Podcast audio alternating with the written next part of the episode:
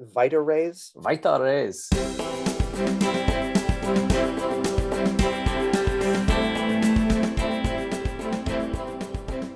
All right. So anyway, you know, the U.S. actually came roaring back last night. They won 4-1 in Honduras.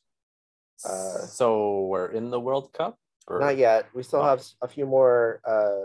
We're tied for second in our group, and so the top three advance. Okay. So Mexico, I think, is clear of everybody with I can't remember how many points.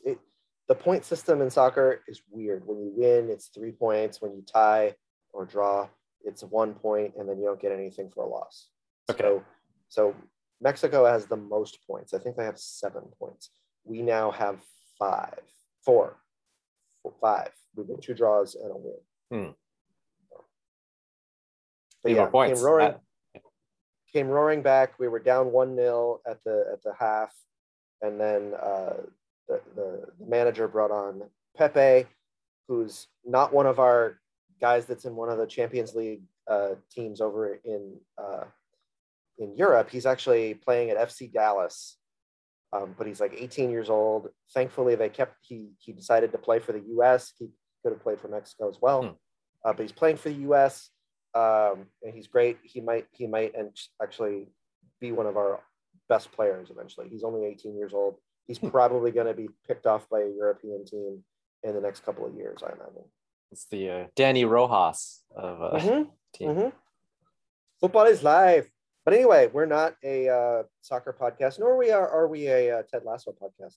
But we would love to be on a Ted Lasso podcast, I think. Hint, hint.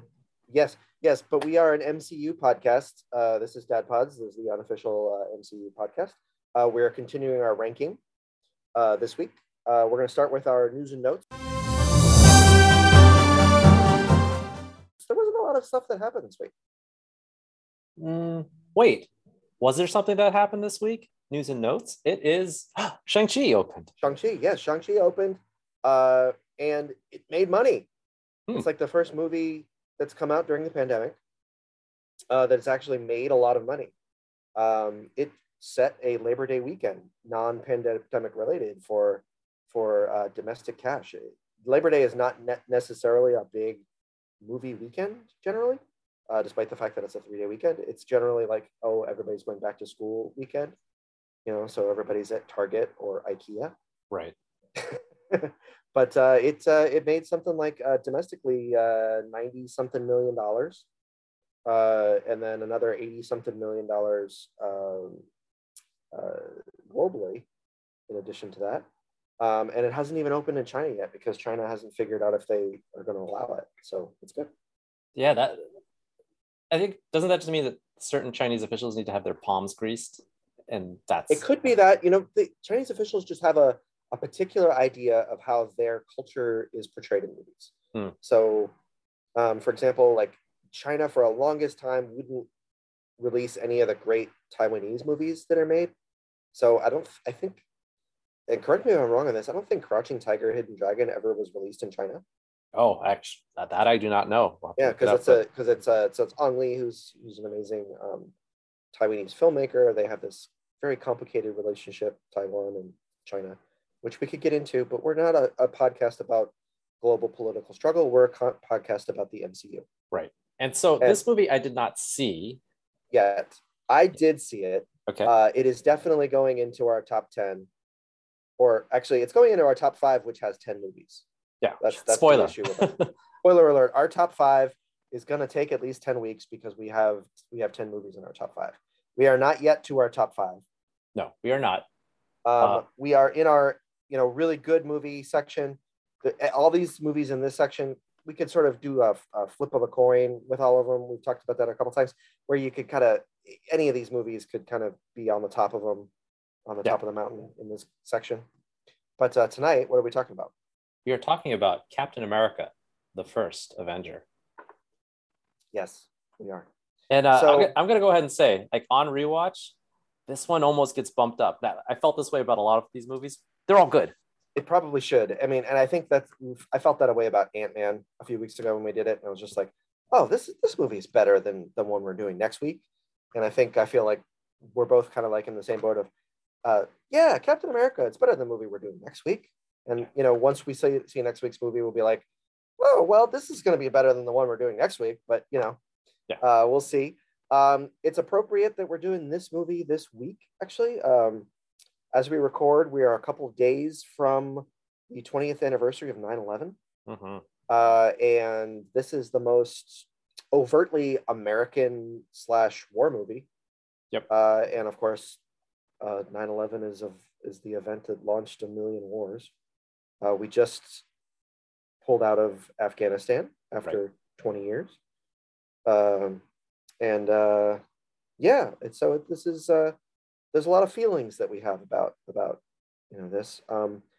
One thing that I am happy about with this particular, the way that they've instituted this character could be portrayed in a very different way. Mm-hmm. I think when you talk about American exceptionalism and wrapping yourself up in the flag and, you know, my way or the highway type American patriotism, this doesn't do that. No, not at all, especially when we go into the full arc of the character, which we can't do until we have discussed all the movies. Right. But spoiler alert, Captain America is my favorite character in the MCU. It's not really a spoiler alert, but he is. So let's just go right into it, right? So we start, instead of a flashback, we don't have a flashback this time. Amazing. But we start with a flash forward. Flash present. So yeah, we flash to the present. There's a bunch of military / science dudes that are out in the Arctic. Yep. They're digging up stuff and they find a big giant ship and a big giant and an American shield behind a layer of ice. Yeah. Dun dun dun dun. Foreshadowing. Right. A lot of foreshadowing. Obviously, the comic book fans know what's going on. Yeah. This is early in the MCU, and for most people, I'm going to say it's their first introduction to Captain America. Not a very popular character at this time. No, I mean, Captain America historically is not a very popular character. You know, the last 20 years certainly has been more popular. Mm-hmm. But, you know, and I think we've hinted at that at this before. This sort of storyline where, you know, Captain America is trapped in ice and gets unfrozen is a classic Avengers tale. And the Avengers in Marvel, at least, this is, a lot of people make the mistake of going, Avengers is equivalent to the Justice League in DC. And they couldn't be really further from, the truth. The Avengers is a bunch of kind of B-level characters that sort of they put into the same book to try to boost up, you know, sales of comics. Because like Iron Man couldn't sell comics on his own. Captain America couldn't sell comics on his own. The Hulk couldn't sell comics on his own. But the Justice League is basically let's put together the 27 Yankees. Yeah. We're going to put Superman, Batman, and Wonder Woman in a comic book, and people will buy it. It's more like it's a different sort of calculus. Yeah. Because my not necessarily accurate history of it was that the Fantastic Four came out first. Mm-hmm. And the concept of having a comic book where the whole team is there was new. Yeah. DC saw that and they're like, oh, we got to do something like this. And they put together the Justice League. Marvel goes back to that formula later on for the Avengers. Yeah. And we wouldn't. So if the Avengers were doing the same thing, the Avengers would have, right from the get-go, they would have Spider-Man, Wolverine, Reed Richards, and you know, Daredevil or somebody that's had a popular sort of run in Marvel Comics in the late 60s, early 70s when this is all going down. Right. And that's not what they're doing. No. You know, we've got the Mighty Thor. The Mighty Thor was never a popular comic book character. No. I would argue he's probably still not. But anyhow, Hemsworth is dreamy.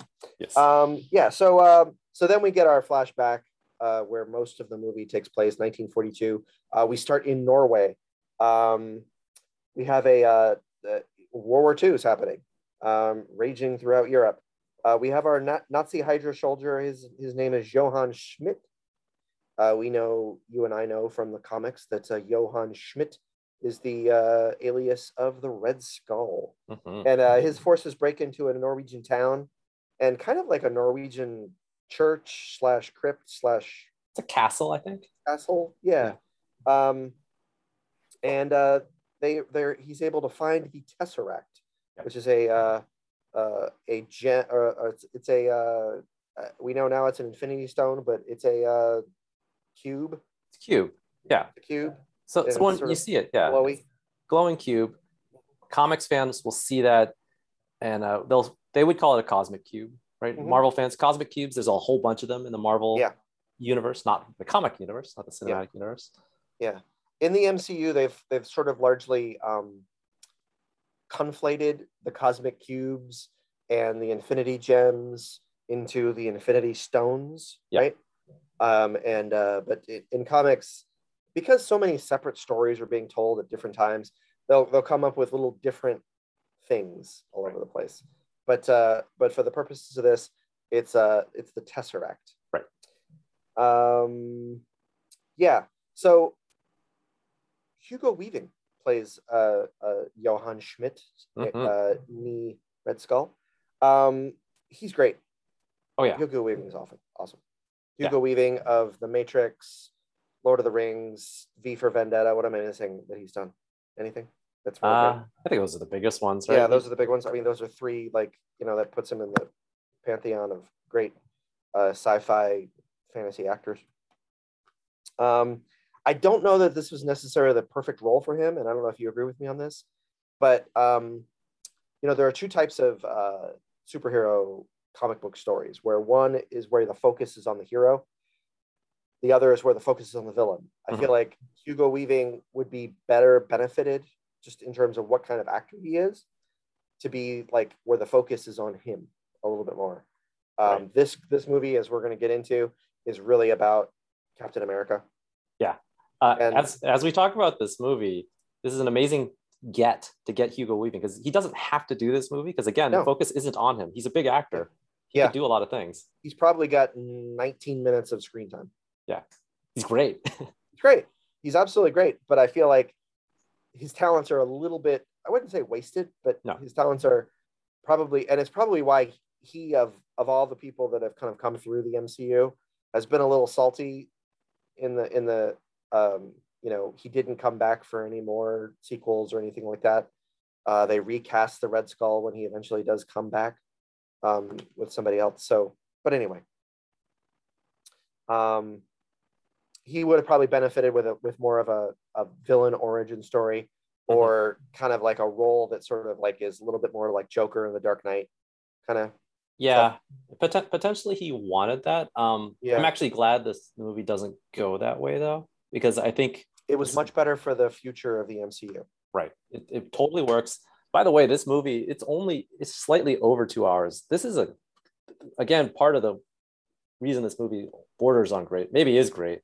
It's concise. The storytelling is really right there. It's exactly where it needs to be. Yeah. There's not a lot of extraneous pieces. You don't have any why did they have that scene? Yeah, every scene serves a purpose here. Yeah. So we're back in New York. We're not back in New York. We're in New York now. Steve Rogers is a stereotypical 98-pound weakling. He is tiny, and he's at an enlistment station for going off to combat. He is trying to enlist in the army. Yep. This is a little funny scene. He's going through his history, how his parents died, before this case. He's probably, I don't know, 18, 19 years old. It's Chris Evans' head, CGI'd on a much smaller actor. Mm-hmm. I think this is awesome CGI, and this is what CGI should be for. Yeah. This kind of thing. Yeah, true character. This is important for the storytelling. He has to be too small, too sickly to go to war, and yet he still wants to. Right. And it looks great. They de-swollify him, right? He's super small. They make him tiny. And if you've ever seen Chris Evans, he's a beefcake. Oh yeah. Oh, we'll get to that. Oh yeah, we will get to that. Yeah. So, you know, in a world that had what happened to Superman's face in the original cut of Justice League, mm-hmm. This is what it could have been. Yeah. Right? You can CG out, if they CGI'd out Chris Evans' entire body, mm-hmm. right? They can CGI out Henry Cavill's beard. Did poor Chris Evans have to walk on his knees for these parts? Well, I think probably what they did was I know that they cast a different actor that was smaller. Okay. So, and I think they just kind of put him later. But I imagine that he had to film all the scenes. So I'm not exactly sure how they did it. Well, they did a good job. Anyway, yeah, they did. So the doctor at the enlistment place rules him ineligible. He says, you know, there was a whole litany of, you know, we get a shot of his medical chart. There's a whole litany of things that he's got wrong with him. Asthma is one of them. Flat-footedness. He's tiny. He's got every ailment that you can think of. So you know, the next scene is he's at a movie theater, right? Kind of, we cut to that. So he's been ruled ineligible. He can't go into the army. Boom. Movie theater.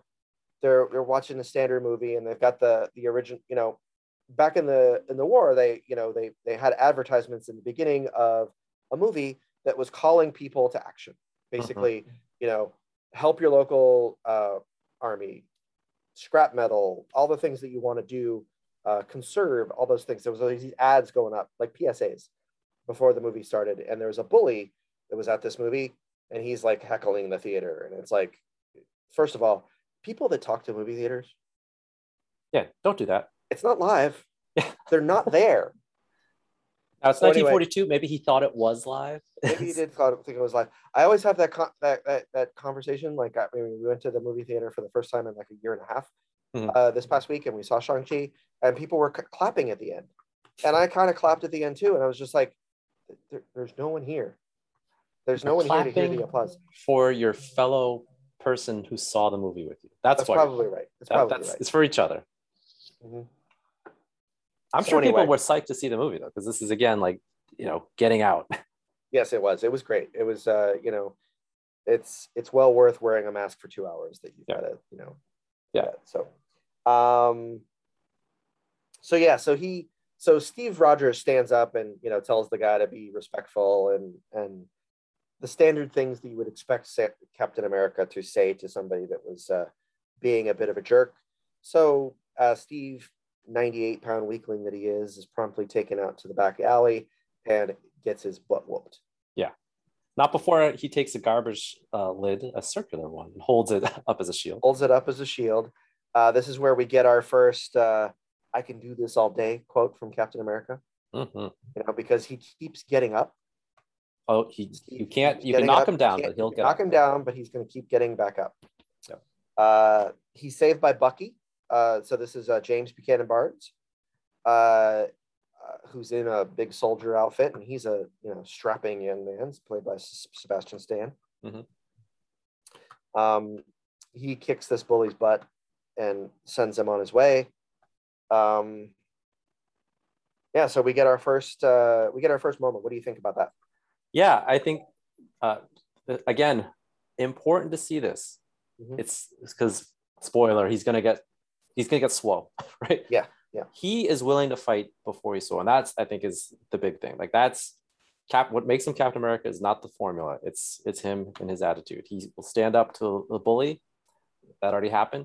In this particular case, you have a nice moment the first time you see Bucky and Steve together, and it's good, you know, Bucky playing a little bit of like the older brother here, but there's a kind of a real connection with the two. Yeah, so they're best friends. Bucky is shipping out the next day to go fight the war in Europe. And as a last sort of day of celebration, they're going out to take a couple girls out. And where do fun people go to take a couple girls out? They go to the Stark Science Expo. That's because that's where everyone wants to go. Is that where everybody wants to go? So we get our sort of link to the outside MCU. So it's not Tony Stark, obviously. It's Howard Stark, his father. So it's a big, you know, it's like a World's Fair. We don't do this anymore. This was something that happened through the 19th century and early 20th century, where you had these expos of, you know, the technology of the quote unquote, the future was introduced. So this is where things like washing machines and microwave ovens and, you know, different kind of car technology would have been introduced. At this particular expo, what we see of it is the Stark's got a car that floats for about 10 seconds. Yeah. Before it crashes back down. He calls it gravitic reversion technology.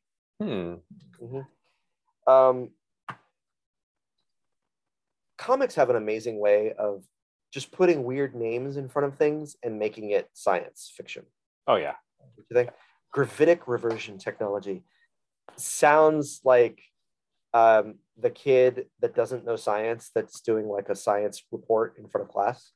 Yeah. But he would say, he would make that up. It's like, oh, it's gravitic reversion. And these guys here are millionaires. Yeah. Oh, well, the other thing I like is, like, over time, since you get to see the same concepts changed, once the science becomes too well known, they have to use other science gobbledygook. Mm-hmm. So I think the original Iron Man, his suit, it relied on transistors to have this magic power to shoot these repulsor rays and stuff like that. We don't call that anymore, because now everyone would be like, what do you mean? Like, that transistors? You mean like what my radio does that I don't use anymore? Yeah, that's not shooting rays out of your hand. You have the arc reactor. Yeah. And the arc reactor, we learn, I think in Iron Man 3 is largely like an electromagnetic magnet. Mm-hmm. Right. So at some point we're going to be like, like, electromagnets don't really do much for us. Yeah. And that'll be common scientific knowledge. Right. And we'll be like, oh, they'll have to come up with something else. Right. So, yeah. So they have to come up with more fake sounding science, because it's too grounded in what we know that we just wouldn't believe it. Exactly. So eventually it will come back to gravitic reversion technology. Sure. Gravitic is an amazing word. So Steve escapes his little double date to go to another recruitment center to try to enlist in the army, because he doesn't give up. He comes up with fake locations where he's from every time. He's been rejected multiple times. At this one particular location, there's a scientist that's working there. His name is Erskine. Mm-hmm. German scientist, and he overhears a conversation that Steve and Bucky have about, you know, why Steve keeps doing this, and basically it comes down to the fact that you know, other people are laying down their lives, and Steve feels like he doesn't have a right to not do the same. Right. So he's interviewed by this Erskine. Basically asks him one question. It's why do you want to kill Nazis? And they have a, you know, really cool little back and forth, and ultimately the answer that Steve gives is, I don't want to kill anybody. Mm-hmm. I just don't like bullies. Yeah. And Erskine greenlights him for this particular project that he's doing, and Steve's in the army. Just like that. Erskine, played by Stanley Tucci, who we want to send the greatest well wishes to. He just announced that he had cancer, fought it, has apparently been treated, and is okay. But, you know, Stanley Tucci's got years and years and years of acting to do. He's mm-hmm. been in a billion movies. He's never like the main star. He's always a character actor, but he's terrific. He's a national treasure. And this is, again, the casting for this movie, just for Erskine, is an important character. Doesn't get to be on screen very much though in this movie. No, he's in the movie for probably less than Hugo Weaving's in, and we haven't even gotten to some of the heavy hitters in this film. Yeah, but but yeah, he's probably got 8 minutes of screen time, and it's gold. It's totally gold. It's great. Yeah. And this is another one a little bit like the last movie we talked about in Black Widow, where the non-action scenes, I think, are my favorite. Mm-hmm. Like there are some movies where you can't wait to get to the next action scene. Like I will tell you, Shang-Chi's like that. Mm-hmm. Not to say that the human part isn't great too, but this movie is one of those where just the quiet moments I think are the best ones. Yeah. So yeah, for this rewatch, I was like kind of skipping around because I've seen this movie so much I didn't need to fully rewatch it. And I did find myself just really just like, oh, am I going to skip through it? No, I'm going to watch this part where Erskine's talking to Steve about why do you want to kill Nazis? Why do you want to kill Nazis? Yeah, it's great. Excellent German accent, by the way. Much better than our Russian accents from last week. Yeah. So we move to Camp Lejeune. There may have been a little jump in where we're seeing Hydra stuff, but we'll talk about Hydra stuff later. Yeah. We get our introduction of two characters that were my two favorite characters of this film. I know that I mentioned that Chris Evans and Captain America is my favorite, but this film, we get introduced to Peggy Carter, who we've talked about in previous podcasts because mm-hmm. we talked about her and played expertly by Haley Atwell. And we get Tommy Lee Jones in the MCU. Oh, yeah. He plays Colonel Chester Phillips, and he is full Tommy Lee Jones. You get like full, just, you know, sarcasm, foghorn, leghorn, just amazing Tommy Lee Jones. Tommy Lee Jones has to play a colonel at all times. Yeah. This is Tommy Lee Jones playing Tommy Lee Jones, and it's perfect. Yes. I mean, and he is an amazing actor. Like, he is the ability to sort of have the sort of same level of grumpy curmudgeon, but sort of loud and very sarcastic and cynical, but then have these just moments of heartfelt feeling where you can just see it in his face. He doesn't even have to say anything. You can just see it. Yeah. So anyway, we're introduced to them. Steve's part of this unit where they're basically deciding who's going to get this sort of super soldier experimentation on them.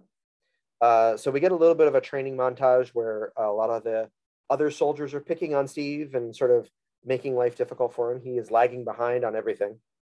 He's slower, weaker than everybody in his team. But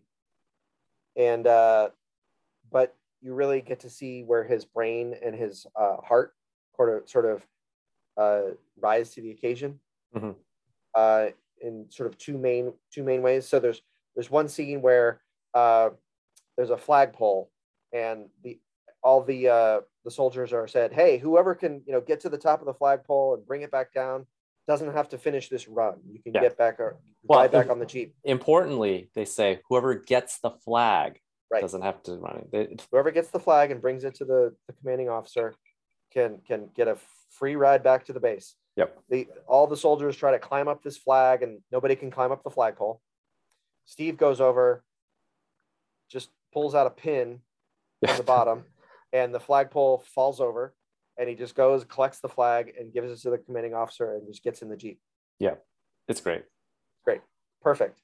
And then the other from this sort of training section, the other thing that happens is Erskine and Colonel Phillips are sort of arguing because Erskine thinks that it should be Steve because he's the best person in this group. Tommy Lee Jones wants a big, strong dude to be the super soldier. Yeah. And Tommy Lee Jones reaches into a crate and pulls out a dummy grenade, but nobody knows it's a dummy grenade, and throws it into the middle of the training session right here and just says, "Grenade!" And everybody runs, splits up, except for Steve. Steve dives on it and is telling people to back off. He covers it with his own body. And this should be the moment that if you love this character, you realize this is where your eyes start to well up and you start to feel like, oh my God, This is training. This isn't I'm on the front lines fighting with somebody kind of sacrifice. This is, I just don't want anybody to be hurt of these people that are picking on me the whole time, right? Yeah. And he dives on the grenade, willing to die for everybody else there that's in this camp. Oh yeah, totally. And I think that the important thing is Phillips, you know, arguing for the beefcake guy, he totally expected that guy to jump on it. That's why he's throwing the dummy grenade. And obviously this is what turns it around for him, because Steve does exactly what Erskine would have thought. Erskine knew from his earlier interaction what kind of person Steve was. Yeah. Steve demonstrates it in full force. Yeah. So, you know, we've been through 40 minutes of the movie and we haven't yet been Captain America. So that little incident where Captain America, where Steve Rogers jumps on the grenade, that sort of inspires everybody to say, oh yeah, you know, he's probably the best guy. We should choose him for the super soldier formula. So Steve is chosen to take the formula. We get a nice little car scene with Peggy and Steve on the way to Brooklyn. Right. It's kind of sweet. They get to Brooklyn. They're hooking him up to machines and they're injecting him with stuff. And you know, we get our explanation by Dr. Erskine what's going to happen. They're going to, you know, inject him with super soldier formula and then Vita rays. Yes. Vita rays, which is why I guess they have to hook up to the electrical grid. No one really explains what a Vita ray is. Which is important, because by doing that, then you don't worry about your fake technology getting outdated when they realize that radio waves don't do these things. Yes, they're Vita rays. Yes.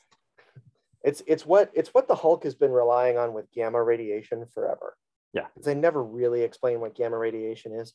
Gamma radiation is actually a thing, but still nobody knows what it is. Yeah. Well, in the case of the Hulk, they go crazy with gamma radiation, where it's like a gateway to hell, literally a gateway to hell. Yeah, comics and among other things. Yeah. So unfortunately for our heroes, Steve gets changed and he goes through the process, and whoa, he's Captain America. He's a big dude. He's swole now. Yeah. And we get the full Chris Evans experience. But there's this Hydra. We can call him a Hydra jerk, right? Yeah, yeah. He infiltrates this the experiment. He shoots Erskine. He sets off a bomb. He steals the super soldier formula, and runs off. Yeah. He gets shot by Peggy on the way too. He steals what's apparently the last vial of the super soldier formula. So some of it was used to make Steve into Captain America.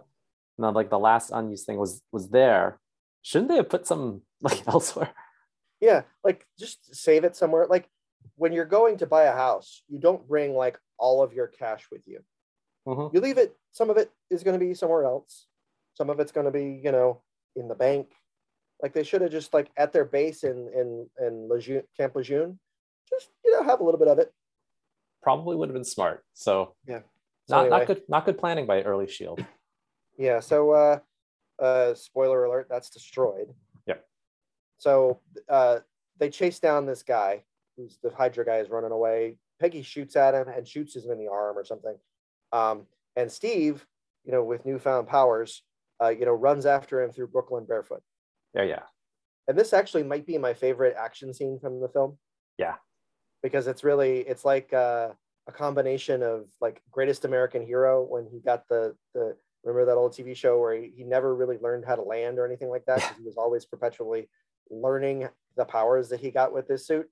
And that's kind of where we are with Steve. He doesn't know how strong he is. He doesn't know how fast he is. He just starts running and just instincts take over, and he chases down guys in cars. I mean, it's crazy. Yeah. It's a great scene.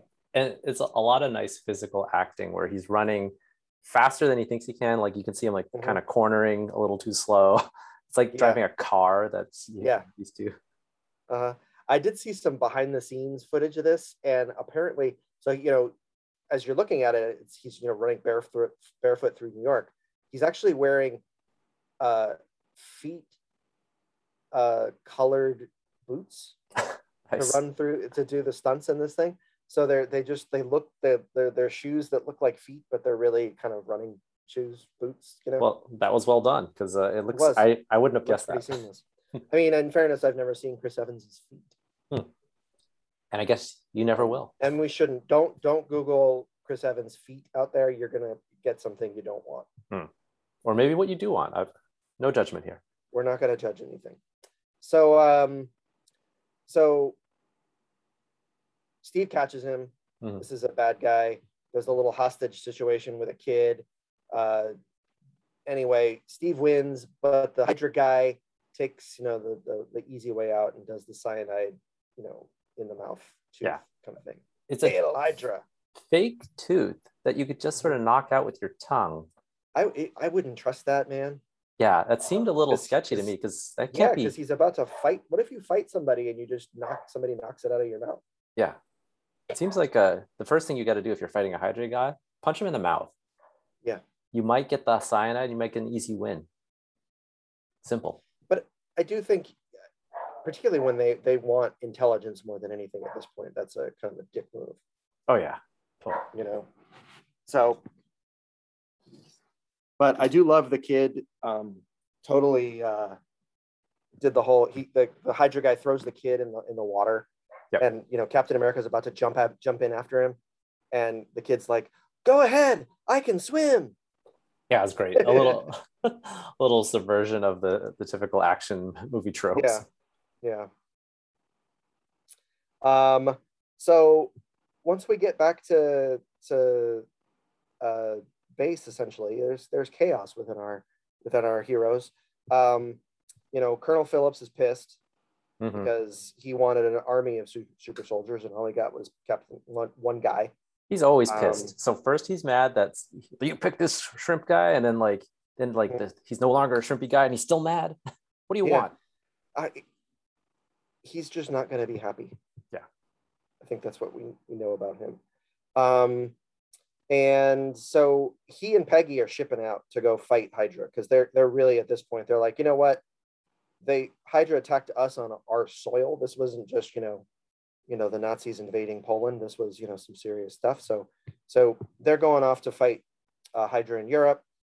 Steve was remanded to get studied by the other scientists that weren't Erskine, because Erskine's dead.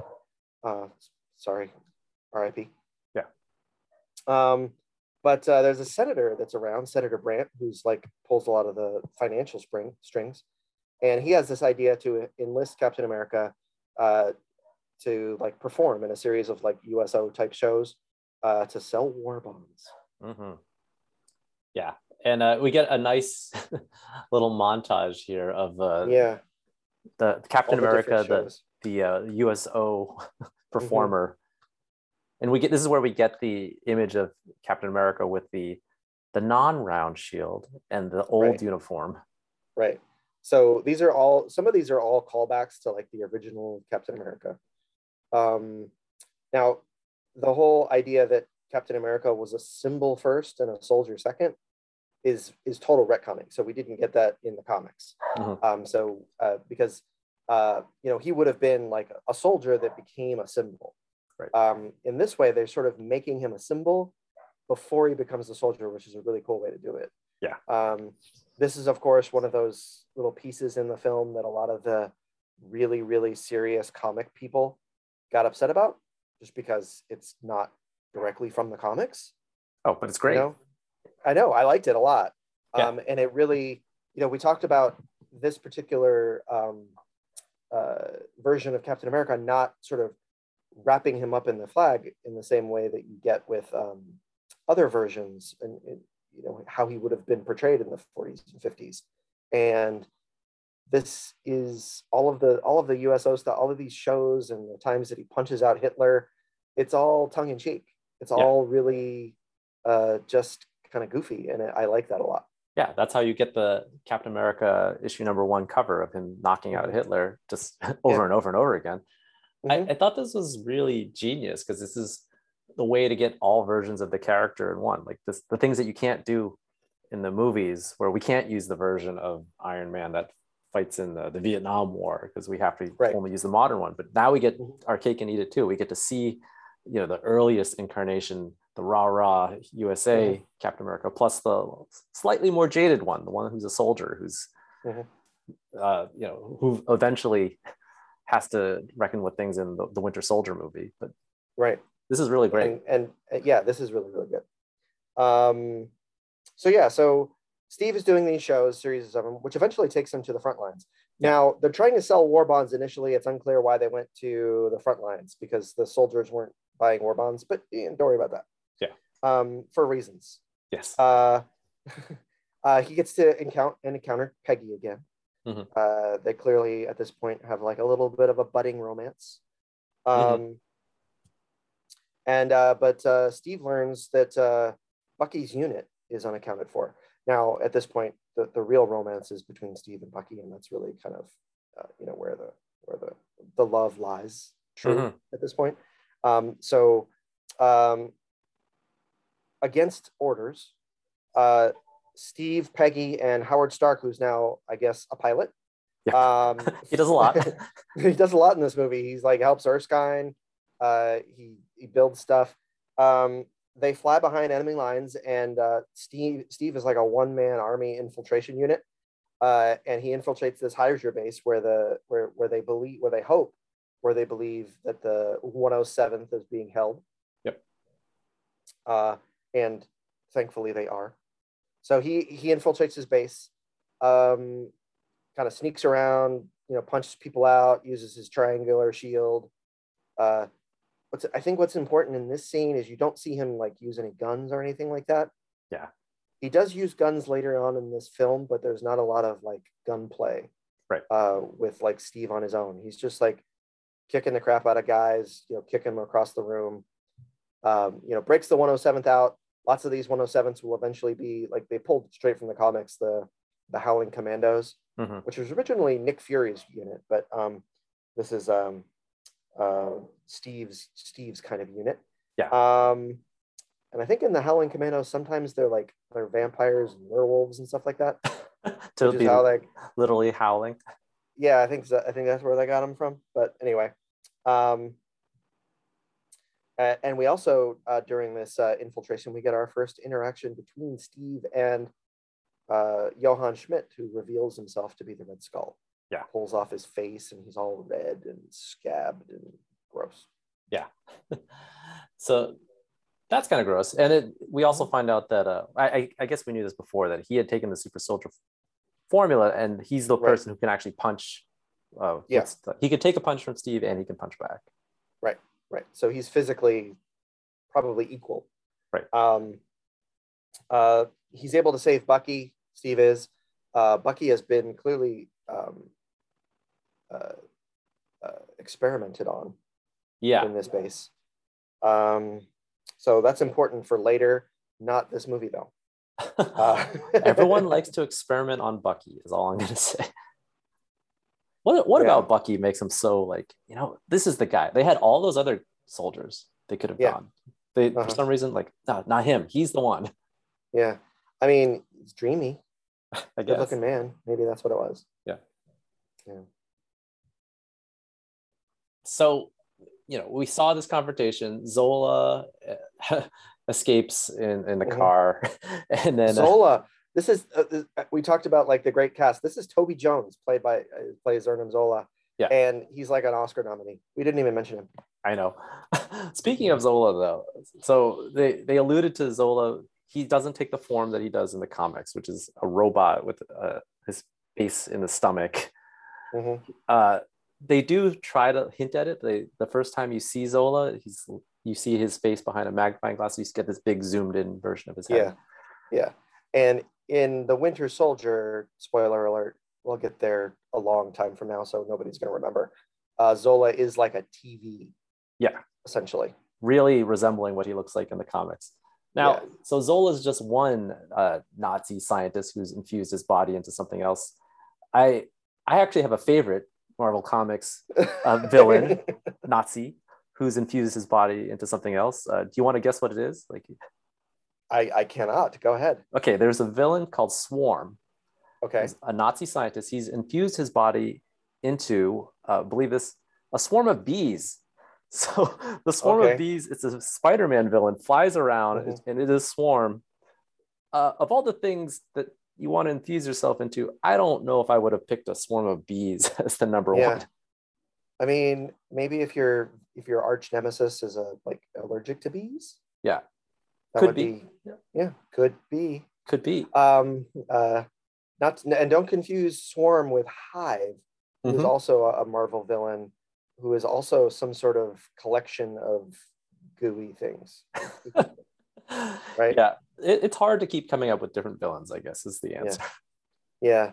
It's pretty much anything can be a villain, which is why like the old Tick, both TV show and comics before that, is just very funny. Like there's a guy with a chair for a head. Chairface Chippendale. Chairface Chippendale, and just goofy, stupid, both hero and villains. Yeah, so it's great. So anyhow, Zola, a bit more standard here. He's just a dude. Yeah. Uh-huh. So I do think bringing in like the Howling Commandos and their little banter back and forth does really help for sort of the levity of the moment and the levity for the film.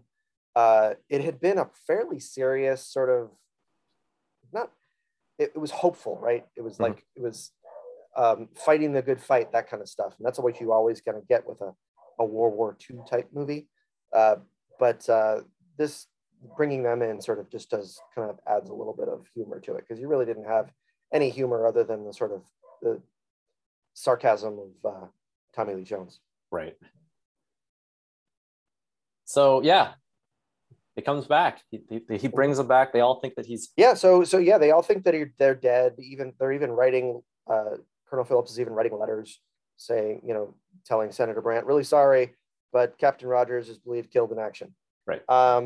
But no, he walks them all back. They have to walk. I don't know why they didn't use like some of the vehicles they had at the Hydra race. They had the one vehicle. You see them bringing it behind. I guess the idea is it's too small because he's got so many people, so they all have to just walk the tank back.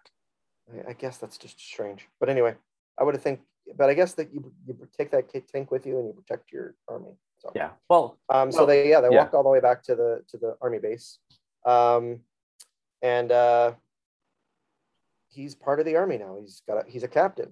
Right. Essentially. Yeah. That officially gets him in. They give him his own team, which it's the Howling Commandos and Bucky. And they start taking the fight to Hydra, and he had seen a map of all the different bases that Hydra had locations throughout Europe, and they start attacking all of them. Yep. Before they do that, he gets his shield, his classic circular shield made of vibranium. Yep. Howard Stark had made the shield. He paints it. They did some uniform upgrades. Yep. This is a great uniform, by the way. Yeah. This uniform is way better than the one he gets in the Avengers. This is the classic, my favorite of the Captain America uniform. Yeah, they get the colors right here. It's the muted tones that you see throughout the MCU. It's that realistic version of what a comic book uniform should look like. It's almost the blue is kind of like almost like a blue gray. Yeah. It's not like in Avengers, it's almost like a royal blue, which is really stark against all the other colors. Yeah. But it kind of goes better, I guess. I guess they're thinking it maybe goes better a little bit with the kind of crazy colors that they have for Iron Man's suit.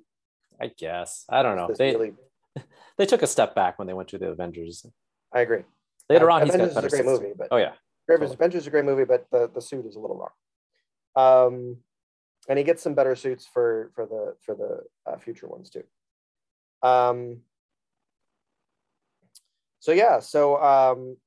They kick ass all over Europe. They're destroying a bunch of Hydra outposts. Red Skull's really pissed.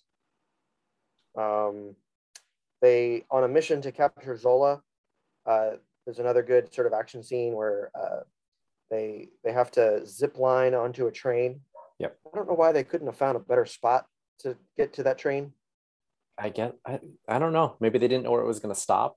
Somehow they knew it was going to go past this pass, so that they. Yeah, and then it's like it comes through one tunnel and then through another tunnel, and like there's not a lot of time. So anyway, so they infiltrate this train. They zip line in. It's Captain America and Bucky, and they're fighting some dude with this super laser type cannon that's attached to his body, So they knocked this guy down like 6 times. Yes. And he keeps getting back up. None of the other henchmen get back up, but this guy gets back a bunch of times. He's always shooting him. And let's talk about this guy. So he's a guard on this train.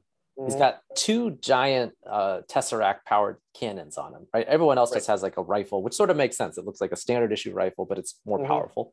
Sure. That's got to be way uncomfortable. So he's patrolling the stupid train, walking around with this tank thing the whole time. Uh-huh. Yeah. Like, what were they? I mean, they weren't prepared for this. No. but they still lost. That's the thing. They still lost. Yeah. So so Bucky falls to his death. R.I.P. Yes. We're never going to see Bucky again, obviously. Never going to see Bucky again, obviously. It's really a sad moment. Yeah. But they get Arnim Zola, played by Toby Jones, as we mentioned. But they lose Bucky. I love the scene between Tommy Lee Jones and Toby Jones as the interrogation scene. Trying to get information out of Arnim Zola about Red Skull. It's just 2 really good actors just playing a very simple scene, but they just do it perfectly. I don't know that you could sort of change anything about it that would make it better. Yeah, it's really great. It's a scene that if you've seen this movie, you probably remember it really well. Tommy Lee Jones eating a steak. That's basically it. Which you know, and in acting, people that act don't really do eating scenes a lot. Mm-hmm. There's a few famous ones that happen, like Robert Downey Jr. eats a lot, and Brad Pitt is always eating. It's like a meme.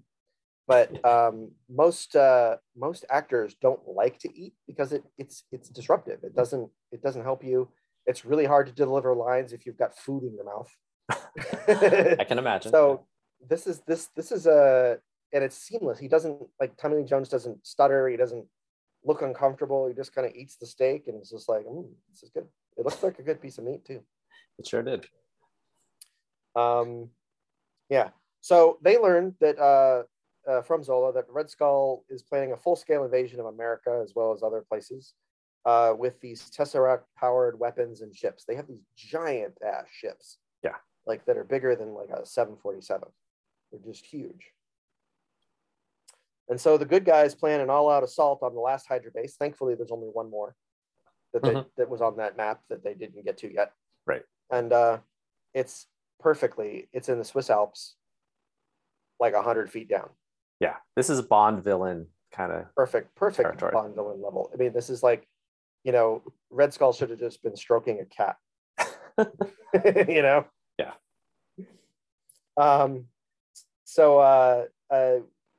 They're able to overrun the Hydra base. So Steve kind of sacrifices himself. He kind of uses himself as a distraction. He gets into the base. I don't know why they needed to do that because they just ziplined again into where the Red Skull was at. And so Howling Commandos love to zipline. I think that's what we learned. I think they really do. I don't know where they started their zipline from. Yeah, that's right. That mountain's way up there. The mountain's way up high. Finding a place and the way they came in, it's the mountain's way up high, but they. The window that they broke in through was facing the sky. Yeah. So they would have had to have I don't know how they did the whole zip line like that. Someday there'll be a second movie that's just about the Howling Commandos, and you'll see all the extra scenes. Where they're they're building a giant tower just so they can figure out how to zip line into something. Hey, I'll watch that. I'm in. Yeah. It's okay, we have 20 minutes to build this 200-foot tower. Can we do it? Cap needs us. Go. Cap needs us. So they're able to overrun this Hydra base. Mm-hmm. The Red Skull is able to escape on a big ship with several sort of bombs that are labeled. Thankfully, they're labeled New York and Chicago and, different things like that. Steve is able to, with the help of Colonel Phillips and Peggy, drive the Rolls Royce that's fast enough, so he's able to get onto the plane right before it takes off. Yep. The car that Red Skull did not want a scratch on. They screw it up to get it. Yeah, Tommy Lee Jones bleeped it up. Yeah, it's awesome. We do get a funny line. Peggy and Steve do kiss, And then he kind of glances over at Colonel Phillips, and he's like, "I'm not gonna kiss you." Tommy Lee Jones, just a treat yet again. How did he get in this movie? We'll talk about that more later. I think that's the last. That's the last scene for Tommy Lee Jones. I know, it's sad. He was so good. Yeah.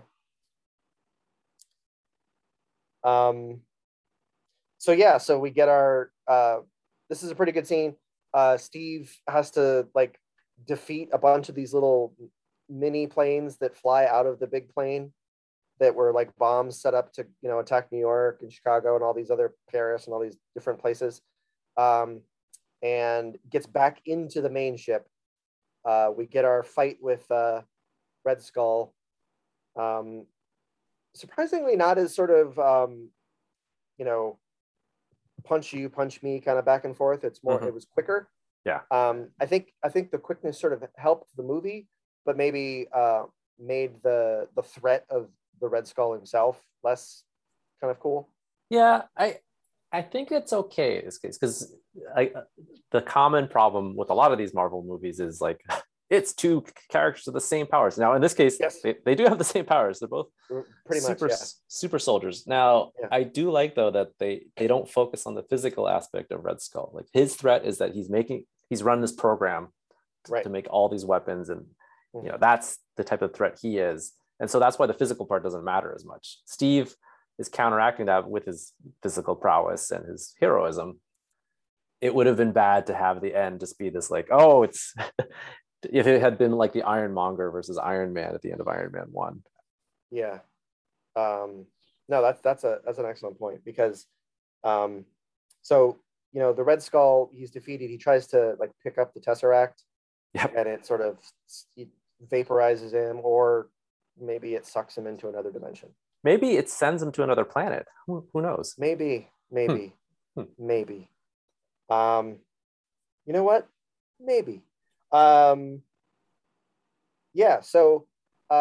Steve has to crash land this plane, because it's apparently it's gonna crash into the United States somewhere, eastern seaboard, and it's a big plane and it's gonna kill a bunch of people. So he takes the plane down into the Arctic. Now, if you're gonna crash land into the Arctic, he had plenty of time to try and turn it, don't you think? I think the idea, and I've watched this again because this is really good. It's really the drama of the scene is really good. Yeah. I think it's that he doesn't know how. Like he knows enough to bring it straight down. He's confident in doing that, and I think that's what you're supposed to read from this. Like, maybe a better pilot. Maybe this is Howard Stark. He could actually turn it around, be safe. Steve doesn't feel that confident in that, and he thinks it's more important to make sure that no one gets hurt. And this is like him landing on the grenade. Like, if he had his superpowers, the best thing to do would be throw the grenade up in the air so it doesn't hurt anyone, but he doesn't have time. So this is him landing on the grenade again. Okay. I like that. He's talking with Peggy this entire time via the radio, saying, you know, I can't make our date. Can we reschedule? Yes. They reschedule for like the following Thursday, and right as he's talking, the radio cuts away, and that's the end. That's the end of 1942 or whatever it is. We get and that's it. Steve Rogers is dead, right? Like Steve Rogers is dead. Nothing else to see. Yeah. Good standalone movie. Oh, what? Yeah. So Stark looks for him. Stark finds the Tesseract, because he was able to track for the energy signature on that. Somehow, for reasons. Yes. So he finds the Tesseract. So that's how the Tesseract. Yeah, the Tesseract has several different movies that it sort of follows, flies through during the past. Yeah. And we'll see those as we go along. But they don't find Captain America until when? 2011. Yeah. We flash forward. We're in a hospital room, something not like clear. That. Yeah, some room. Not clear. It looks like 1945. There's a radio playing baseball, old-timey baseball, like the Brooklyn Dodgers and New York Giants, something like that. Yeah. And Captain America wakes up. Yep. And a nurse comes in. It's like, you know, calm down. Everything's okay. And he knows it's all fake because, you know, he was at that game. Yeah. That he's hearing. Now, if you were at the game, could you know you were at the game just by listening to it on the radio? Yeah. So there's something else going on. They never quite answered this question. Like, so he saw the map once and he totally remembered it. Yeah. I do think there's a little bit something to this, the serum, where maybe it also enhanced his mind. Sure. That's he is a smart guy. And he is a smart guy. Like, we've definitely got that. He probably went to this game before he was, you know, swole. Right. But good point. Does it make your mind swole too? Does a super soldier serum do that? That's a good question. I have another question about the super soldier serum. Okay. Later on, we're going to see it in the MCU again. We're also going to see it Falcon and the Winter Soldier, the television show. No one else gets as swole as Steve Rogers. Like, Steve Rogers goes from 98 pounds to maybe, what, 220? Yeah. Those characters in the Falcon and Winter Soldier, like, that woman looks like an average-sized woman. Normal-sized person, yeah. Yeah. Mm-hmm. Granted, I didn't see her before, so maybe she was also like 60 pounds or something like that and became normal size. Maybe, but Bucky, it happens to Bucky, right? Like, some version of the soldier, super soldier formula, and he doesn't get bigger than he is. No.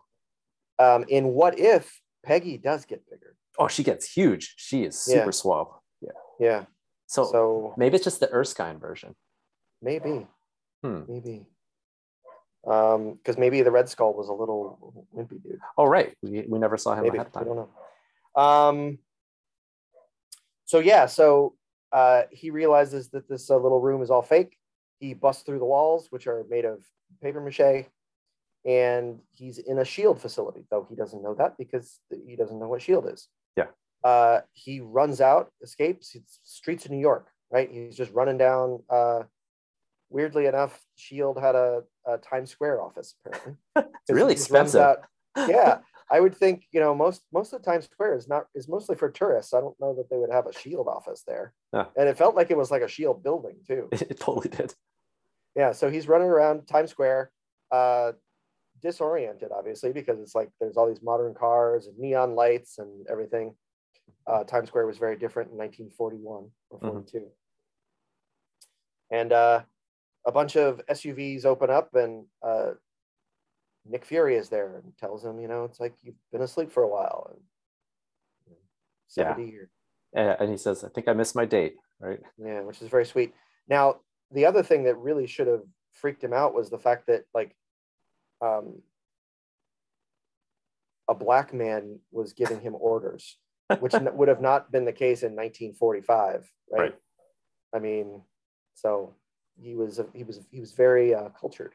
I think he was, because I think he and Bucky, because we see this later on with the Falcon and the Winter Soldier, like Bucky doesn't quite talk about it, but it's clear, like, even though he's from the 40s, like, why is Bucky not super racist? But he's not. Yeah. Well, maybe, you know, because he awakened, maybe he's now woke. Oh, here we go. Wow. Sorry about that. More things that the super soldier formula does.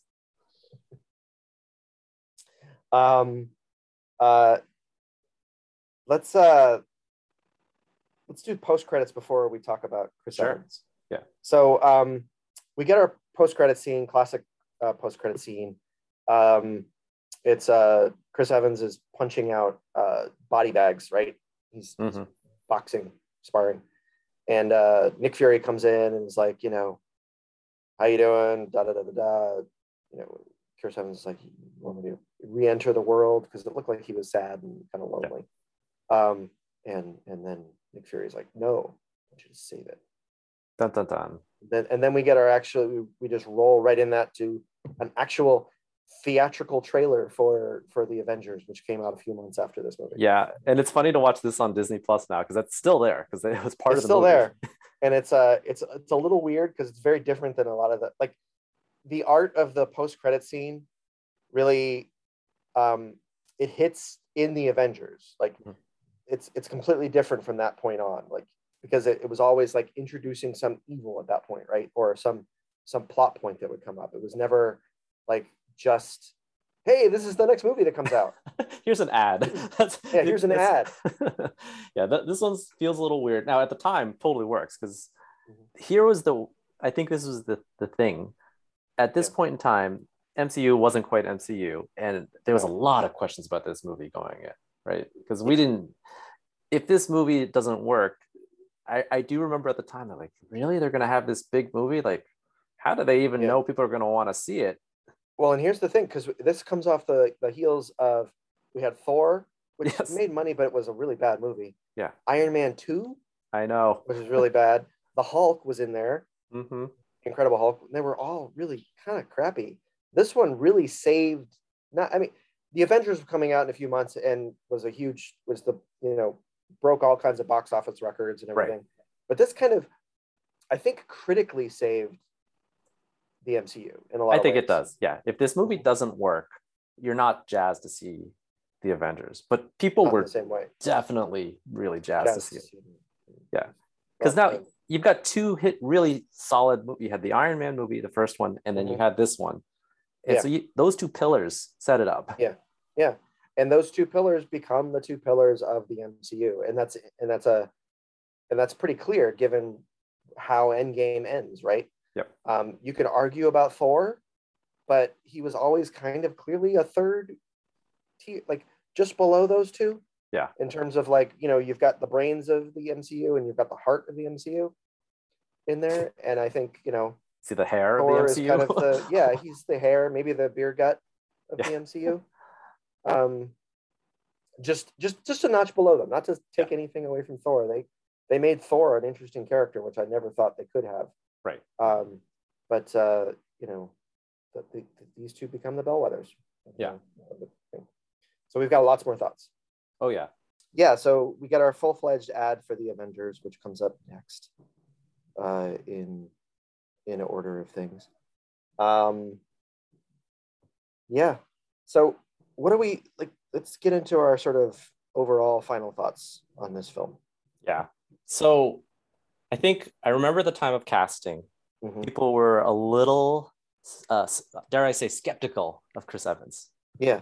He had been in lots of little things, and he had been in the two Fantastic Four movies as Johnny Blaze. Yes. Johnny Storm, I'm sorry. No, Johnny Storm. Johnny Blaze, different comic book character.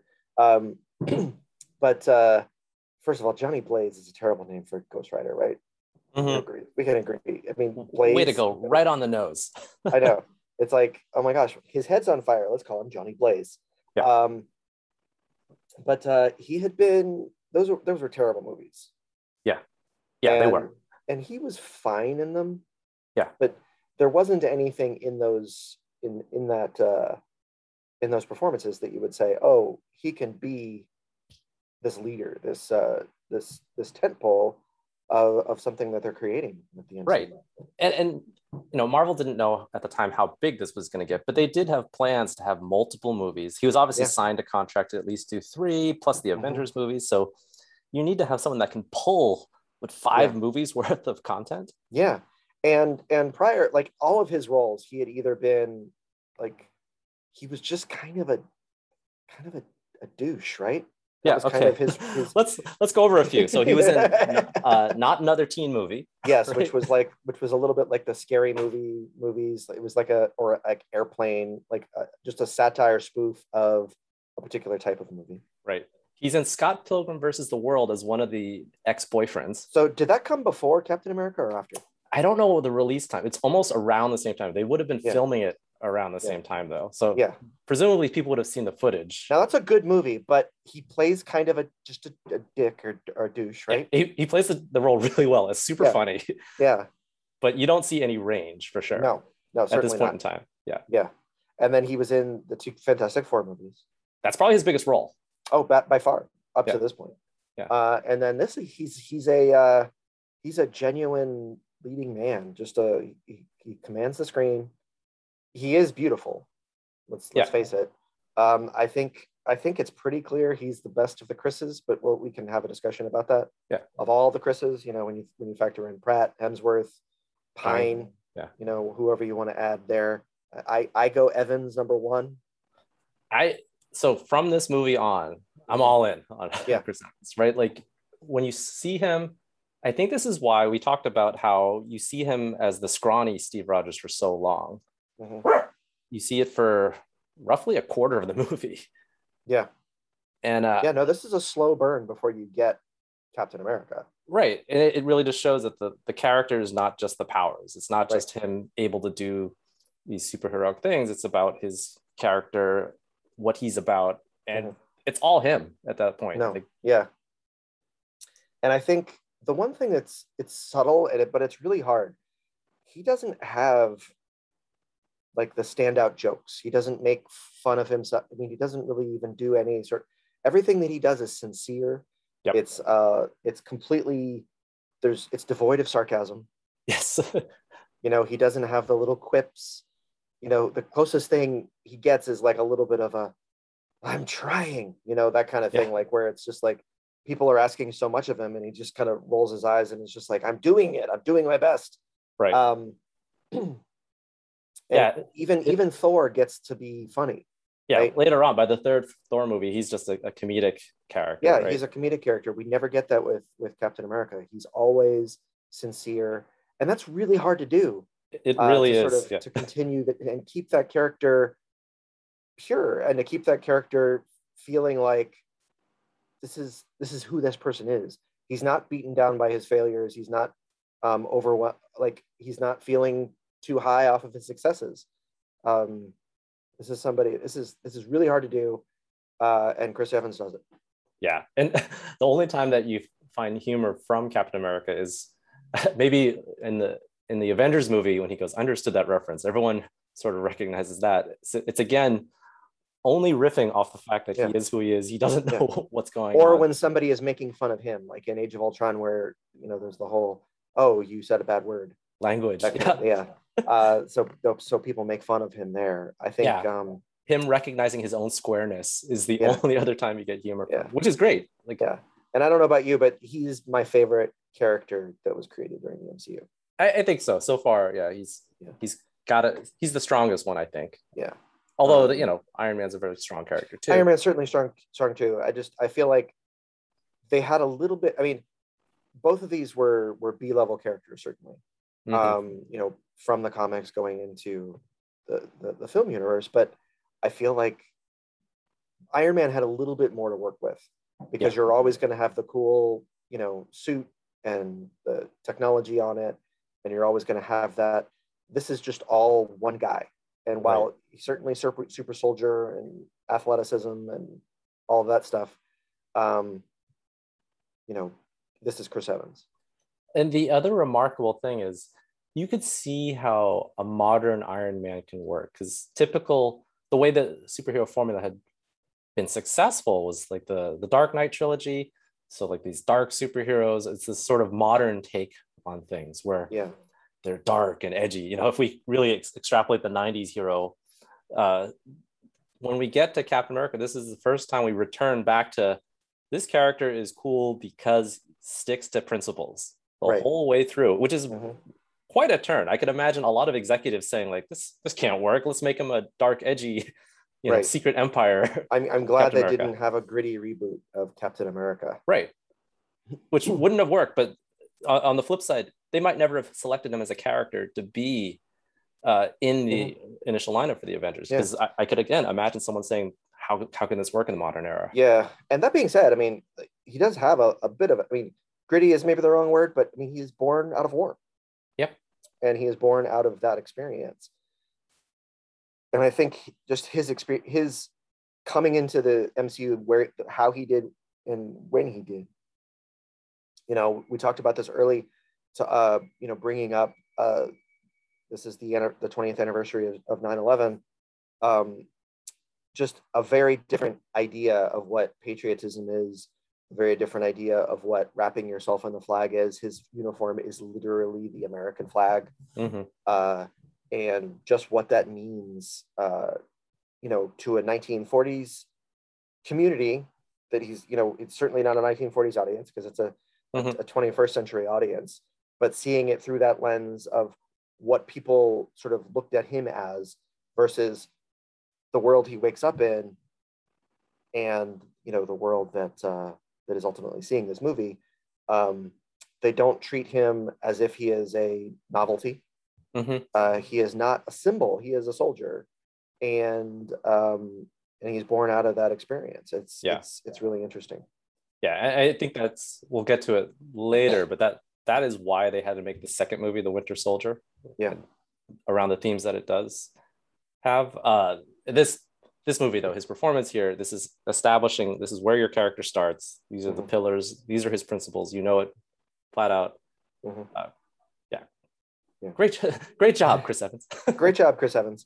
And much of the characterization, you know, doesn't come from the 70 years of history from Captain America in the comics. It comes really from like post 2000. It would be largely post 9/11. Yeah. The way that he is very much a man out of time.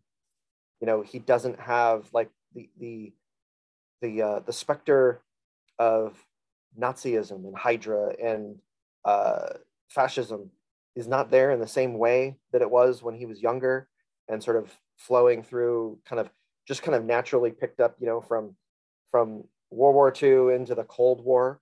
You know, the sort of the ideals that he stood for don't necessarily sort of fit against, like there's no enemy for him to fight. It's not a nation. It's not an ideology. I'm sorry, that he needs to sort of battle against. It's something different, and we see in these movies in particular, the three movies that Captain America is largely is in these MCU, the standalones for him. It's his own government, really. His own the good guys are who he's kind of fighting against. Yeah, you know, he has to break the rules in this film to become a soldier. Yeah. Right. He was going to be sidelined for the war. Their greatest weapon. They were going to be like, you know what, this is a failure of an experiment. We don't think it's going to work. So we're going to, you know, shelve him. And he had to break rules and fight to get onto the battlefield. Totally. At every level. And I think you mentioned The Winter Soldier, and we're going to get to that much later, because that's a terrific movie. He fights his own government. He fights it from within, and same thing in Civil War. He fights it from within. Well, then that's why we have that full character arc, right? Mm-hmm. Starting here, he pushes back against his superiors to get out there and fight. Mm-hmm. He fights his government. He fights his friends. Like that's the three movie arc. It's pretty. Mm-hmm. I don't think we have another three movie arc like this in the MCU. Like the Thor movies definitely don't work. No. Iron Man movies. The second one is terrible. We'll see what happens with Spider-Man. Right. Hopeful for that, because the first one's great. Second one's really good. Mm-hmm. You know, Black Panther, Doctor Strange, Captain Marvel only had one. Right. Guardians possible, but that's a more of an ensemble to begin with. Yeah. Really hard to see like a single character arc, particularly, you know, because we did Guardians 2, and you know the ultimate hero of that one sort of weakens as the trilogy has kind of gone along. We'll see where it picks up with the third one in 2 years or whenever that is. I'm gonna have to say for Guardians, for any of these other ones that have had a sequel, while these sequels have been good, so far it doesn't seem to have an overarching character arc. So you could already have seen that in the first two Captain America movies. There was already those seeds planted. Mm-hmm. The strong, his principles are there in the first movie. The second movie, his world's turned upside down. He has to find a way to reconcile his principles against what he sees in that world, right? Because he was all for the government, sure, in this movie. Yeah, and you know, from a trilogy standpoint, and this is kind of even a larger question. You know, the gold standard for superhero trilogies has got to be Christopher Nolan, right? And the Dark Knight trilogy. I think these three are better. I think they are better because, number one, I think we could probably agree that third Batman movie doesn't stick the landing. No, not in the way that, I mean, the standard was set so high, first of all, because of the first two films. The third film's not bad. It's just not at that level of the first two. And I think you could argue that these three got better as it went along. Yeah, I don't think it's that much of an argument. Like the three Captain America movies they escalate. And I think importantly, there is an arc. There's a character arc from the first to the third. Batman, I have a much harder time seeing what are they saying about Batman from the first one to the third one. Like the third one, he can retire. Like I do think you know that was the interruption there, and I think you can see that in the MCU with what they're going to do with Black Panther now. But the interruption with that, I think, was just the death of Heath Ledger. I do think he was going to be part of that Bat universe going forward. Yeah. And I do think that sort of changed their calculus on what they were going to do with that third film. And I think the MCU obviously has to deal with that now with the tragic death of Chadwick Boseman with Black Panther because that had an opportunity to do what this trilogy has done, right, with the singular character going forward.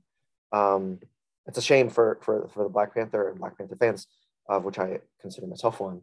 But this film this film starts it, and then the trilogy, and we're going to talk much more about this I'm sure later. Because I think we both love this character and this character arc, but just terrific. Yeah. So more on this. The director of this movie, I remember when this was picked, Joe Johnston, he's directed a couple other movies which were like minor hits, but I think most notably, he had directed The Rocketeer. And it's also a period piece. A period piece, same period, fighting Nazis. At that point in time, I think I knew that was a really good choice. I really love that movie. It's a superhero movie before there were really superhero movies. Yeah, right. No, I think they're rebooting that one. They totally are, which I'm all in on because I really like that movie. I'm surprised they never made sequels off of it. I think it wasn't as big. It was a hit, but not like a monster hit. Sure. And it was only for people that were like into comic books at the time. I was like, oh, this is great. We're taking any scraps we can that are comic book-esque in the movie theater. So a lot of so far in the MCU, when something has been successful, Feige et al. Have sort of stuck with the director. So for example, Joss Whedon got 2 Avengers movies. Ryan Coogler is getting that second Black Panther movie. Who else am I thinking of? But in here, Joe Johnston, this is a standalone for him. The Russo brothers get the next 2, and then they get a couple of Avengers movies. Kind of the right decision, even though Johnston made a really good film here. Yeah, I think this was clearly a pairing of like the right director for the right movie. And, maybe this sucks for the directors, but this is good executive storytelling. Before I talked about how like executives could have ruined a lot of this storytelling here. In this case, they did the right thing. They're like, no, you're good for this one. Yeah. That was awesome. Thank you so much, Joe Johnston. Without you, we don't have this. And I think they probably looked at The Rocketeer and was like, okay, that's the mood and the sort of the idealism that we need in this film. But once we get into the 21st century, we can't have that. Right. Yeah, we can't be, gung ho. It's got to be what's going on here. Yeah. Different modern storytelling, a little bit more cynicism, which is throughout. Yeah. And it was the right call. Because the Russo brothers sort of, they haven't made a bad movie. They kind of hit it out of the park. Yeah. So, but back to Johnston. It feels like, lots of the films have done period pieces. So, and certainly period scenes, like Captain Marvel's in the 90s, and that feels very 90s. This one feels very 1940s, even though, you and I were not born yet. Yeah. So some of the shooting techniques were done really in that car scene between Peggy and Steve. If you look at that, that's got this, what they call like the soft lighting. Sometimes I think they would actually just put Vaseline on the lens there to sort of blur things out back in the 40s, because you wanted to have your heroines look a little softer. You didn't want the sharper features. Right. That's totally shot this way. Yeah. And just everything from the set. I think a lot of it was probably just building sets. There weren't like on location for a lot of these things. Like in Winter Soldier and in future films, there's a lot of the future of Captain America films. there's a lot of sort of on location sets. So like, mm-hmm. you know, they were at an airport in Civil War. You know, there's lots of sort of in DC sort of scenes along the streets of DC that feel very Washington. If you've ever, you know, been mm-hmm. to the nation's capital, you can see like the style of those streets and traffic and everything just feels like that is there. These are sort of a little bit more fictionalized, even though World War II really happened. So I don't know that there's actually a Camp Lejeune in New Jersey, no. but there certainly is a European front. There is, mm-hmm. you know, but they're able to sort of fit in this sort of fictional thing into a real life situation. Yeah, they do such a good job with the location, and there's almost like this color palette mm-hmm. that's going on. You'll really see the difference with this film versus the other ones, where we talk about, a lot of people talk about the Marvel look. They're all shot on similar cameras. They do this for a unifying reason, and they keep the color tones the same. This one does break. It's this gray green look for most of it. Big. Yeah, and what really makes it pop is, for some reason, when you see Peggy in that bar, for whatever reason, they have a bar like right after mm-hmm. you meet all of the Howling Commandos drinking. Mm-hmm. She's wearing this stunning red dress, right? And that really pops. Yeah, I don't know why she's wearing a dress. Like, they're on the front. She has no place to go. They're going. She went to a bar. Women in the 40s, you dress up to go to a bar. She goes into the bar to go flirt with Steve and then leaves. Yeah, it's great. Mm-hmm. Power move by Peggy. I do think too, like, her makeup throughout this whole film, like, she's always wearing not just that red dress, but like the stark red lipstick. Yeah, is such a contrast. You're absolutely right, to sort of all the other colors that are around her.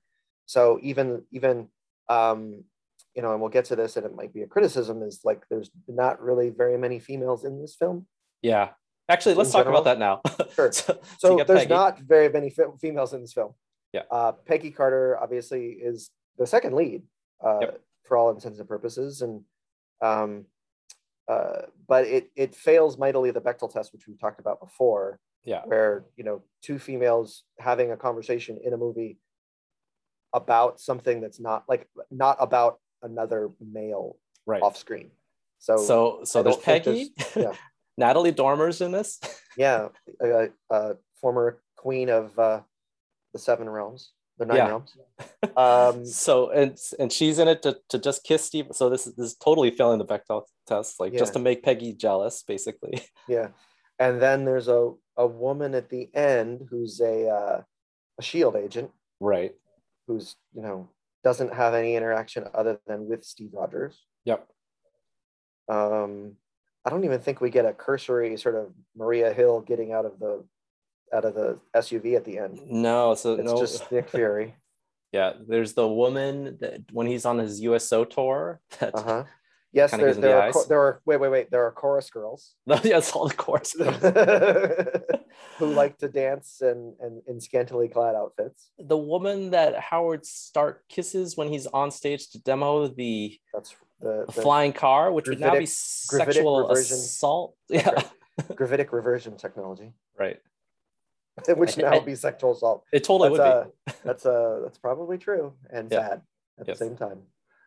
But yeah, I felt like error appropriate for what would have gone on. No, and in fairness, I mean, how in World War II, how many women would have been in forward areas and frontline situations? Right. Like, there were women that participated in the war, and there should have been the flower shop lady, actually. Yep. So, that's right. So it did have that conversation because Peggy gave the code, right? And she responds to the secret lab that they had created. So yes, passes the Bechdel test for just that barely, just barely. Oh God, we had to search for that one. So, but that all being said, Peggy within the MCU is a great character. Yes, and she has a full series. Yes, she has a full series, which is very good. Yeah. If you guys out there, if you want to watch it, they're short seasons. I think they're maybe 8 or 10 episodes a piece. Yeah. 2 seasons. Really good. We see, so it's basically kind of a buddy cop kind of setup, and she's kind of working within S.H.I.E.L.D. before S.H.I.E.L.D.'s a thing. Yep. And her buddy in that is Jarvis. Yep. So it's the actual the actual butler, that's Jarvis, Howard Stark's butler, who would eventually help to raise Tony and become the name inspiration for the AI Tony creates. Yeah, and the series kind of hits the sexism of the time, like right on the head. Yes, and that's also a very similar, like you talked about the color tones, very similar color tones, because everybody's wearing these drab gray suits and hats and like navy and stuff like that. And then Peggy is always immaculately dressed in some sort of red pantsuit. The red and blue she's got, mm-hmm. like Carmen Sandiego kind of colors. I think that's very much inspired by Carmen Sandiego. But I think this is just another case, though, like the MCU has this ability to sort of correct the flaws mm-hmm. of the past, of like, oh, we needed to make Peggy bigger, or we're going to expand her role. Yeah. So, I mean, Peggy, just thinking about like where she's, come up, she's in all three Captain America movies, even though mm-hmm. in the third one, she's a corpse. Yes. She's in Age of Ultron. Yes. She's very briefly in, Winter Soldier. She's in a hospital bed or a hospice bed. Right. She's in Ant-Man. She is in Ant-Man in the opening scene.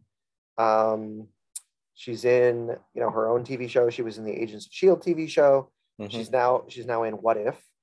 Mm-hmm, and that's been confirmed that she's coming back for a second season for that particular character. So I think they're going to run with Captain Carter as like a super soldier running around the 1940s and 50s. And people really like that episode. Like that's the reason it was the first one. Yeah. Mm-hmm. Yeah. So very popular character in the MCU. Well, and then obviously she's in Endgame. Right. As she closes Endgame. Yep. She and Steve closed that movie. So. So two important characters introduced within this movie mm-hmm. that have major parts throughout. Yeah. So this is I think maybe you agree with me on this, the first Marvel score to really be great. Mm-hmm. And I think Marvel is now known for its scores. Like I think Ant-Man is. I think Ant-Man's one of the best. Yeah. Obviously, the Avengers is terrific score that kind of. They adapt and sort of work with throughout all the Avengers movies. But, the Thor scores weren't very good. Captain America had good music in it. Iron Man had good music in it, mm-hmm. but I'm not sure it had a really great score.